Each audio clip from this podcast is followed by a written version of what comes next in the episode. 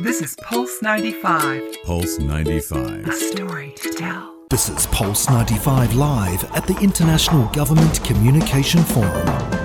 A very good afternoon, live here from the International Government Communications Forum. Now, this has been an exciting time. We are into the final hour of the day now. Yes. And uh, I've still got my, my my watch is still stopped at the moment. I'm deliberately doing that so that I can have uh, I can pause time mentally at the moment. Well, now we've got a very important interview lined up, and um, Anna, you must remember yesterday that we had a, a discussion about the inner the inner voice, the inner satisfaction, Yeah. about about being mentally prepared and mentally happy. Yeah. And that's the key to success. And we're going to be continuing this conversation at the moment, aren't we? Yeah, it's all about happiness. And we have uh, Michelle Gielan, who we've been talking about uh, since we've been on air over the last couple of hours. Um, she's an expert and researcher in positive psychology, and I want to ask her about that. But also the author of a best-selling book called Broadcasting Happiness.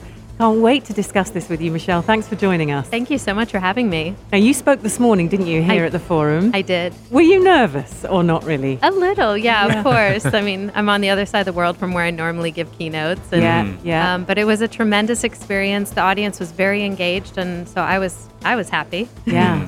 So, you, are you enjoying the, the actual forum itself? Have you wandered around and Oh. seen some of the other? Yeah. Yeah, it's phenomenal. I feel so grateful to be here, to be focusing on happiness and looking at the role of media and government. It's it's uh, wonderful to have this uh, this forum for this kind of discussion. So important. Absolutely. Exactly. So, what have you thought of uh, Sharjah as a city as a whole? Now, have you had a chance to ha- you know, go around and experience all these? Because there was a big event yesterday, it was an awards ceremony as well.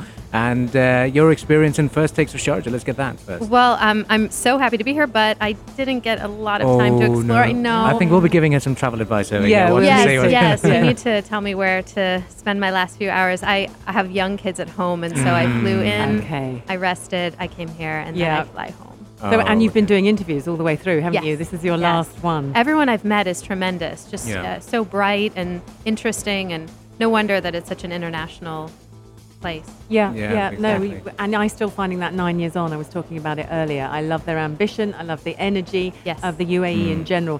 Um, but let's talk about happiness. Yeah. Um, your, I don't know whether to start with your book, Broadcasting Happiness, or whether to actually talk about positive psychology. Maybe we should talk about positive psychology. Yes, let's start with that. Yeah. first. Yeah, so positive psychology is the scientific study of happiness and human potential. Amazing. I stumbled upon it. I was working as a national news broadcaster Yeah. at CBS in the States. Uh, we were experiencing, uh, you know, the, the we were at the height of the recession. So a lot of people losing their homes, their jobs, their retirement savings. Mm. It was a really hard time for the country. So in the midst of this, my producers thought I was a little crazy. I pitched the idea of Yeah. doing something called Happy Week Okay. where we brought in positive psychology experts to talk about how you can foster greater levels of happiness in the midst of times when life feels out Hmm. of control. Brilliant. We got the greatest viewer response of the year, and it uh, made me want to know more about positive psychology. What I like is that it's a scientific study. We can actually quantify how the human brain can change over time, that small habits can Yeah. shift our mindset, and that when we're more positive and optimistic, it actually fuels every single business, educational, and health outcome that we know how to track.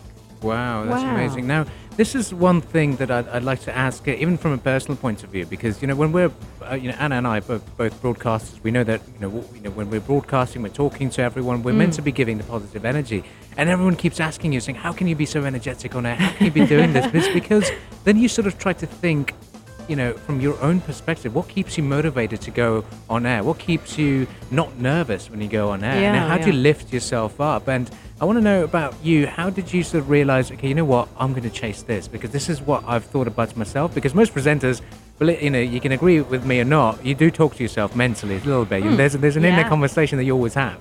Yeah, well, what I became obsessed with after seeing how positive that news went was understanding how we can talk about the negative, but Yeah. do it in a way that doesn't leave us feeling disempowered and True. stuck, but instead leaves us resilient, ready to take Mm. positive action. Uh, and so then I left and got a master's in positive psychology from Okay. the University of Pennsylvania. And since then, what I see now is when we broadcast stories that are more solutions focused, we actually make people better at Mm. Yeah, whatever they're do. doing. So I, I partnered up with Arianna Huffington, the uh, founder of the Huffington Post news website. Right. And we were looking at the impact of news on the brain. We Yeah. found that just three minutes of negative news in the morning can uh, uh, increase your chances of having a bad day by Oh. 27%. Oh my.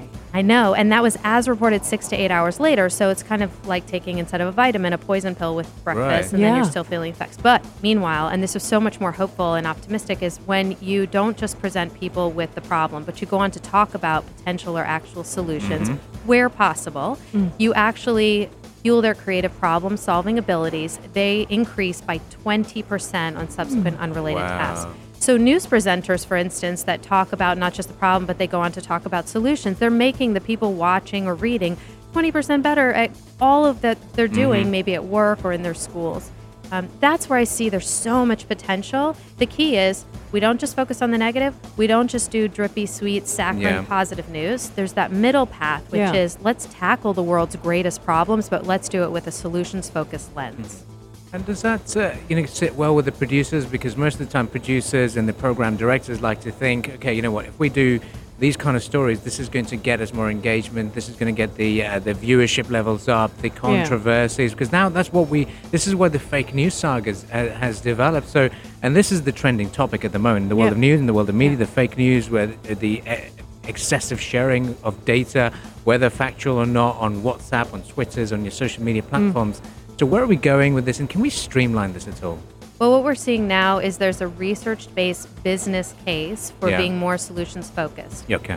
originally what we have we've been operating from is this viewpoint that says oh uh, i'm going to make a negative or sensational story to attract more viewers and ultimately that's great because advertisers want more Yeah. eyeballs on their advertising right but what we now see from uh, the fields of positive psychology neuroscience and advertising is that there is a, a business incentive to Mm. creating solutions focused content and i'll just share with you two quick studies one is that if you place an advertisement alongside content that is positive and solutions focused versus negative and sensational, the likelihood of purchasing that product increases dramatically, as much as 30%. Amazing. Wow. Yes. Yeah. And uh, there was a seminal study done at the University of Pennsylvania at the Wharton School of Business tracking the most emailed articles on the New York Times for a period of three months. What they found is people are significantly more likely to share positive content that's practical and that they feel an emotional connection with. So, what that says to me is you take those two things together. If you place an mm. advertisement and pair it up with content that is positive and solutions focused, you get more people sharing it, more eyeballs on it, and people are in a better mindset to buy that product. Mm-hmm. So you could feasibly, as a news organization, charge more for access to that content. Amazing. That's incredible. That literally is going to change how marketeers advertise and and, ha- and the advice given to businesses during um, advertising and their marketing. I mean, you must be completely. This is overwhelming for me, and, and certainly being in marketing and advertising, I've never heard those figures before. So I'm going to come away now with those figures and think about that seriously. Yeah, plenty of interesting data to take back. Now, uh, one thing that we'd like to talk to you about is your book because I, I actually read a book. Uh, is your one of your colleagues in American media? It was Dan Harris when he had a bit of a, uh, a panic attack on air, and then he wrote a book about it. It's called 10% Happier. Now, let's start talking about Michelle Gielan's Broadcasting Happiness, the science of igniting and sustaining this positive change. As a summary, you know, what can we learn from your book? Yeah. So, my book focuses on the power that we all have to not only Mm-hmm. shift our own thinking to create a more positive and optimistic mindset and reap the benefits, Yeah. but also how to transfer that mindset to make it contagious to the people around Yeah. us. And so, I look at uh, when we have that, we cultivate that mindset, how it fuels all business and educational outcomes. Specifically, it increases our level of productive energy by 31%. percent If we're a sales professional, sales go up by 37%.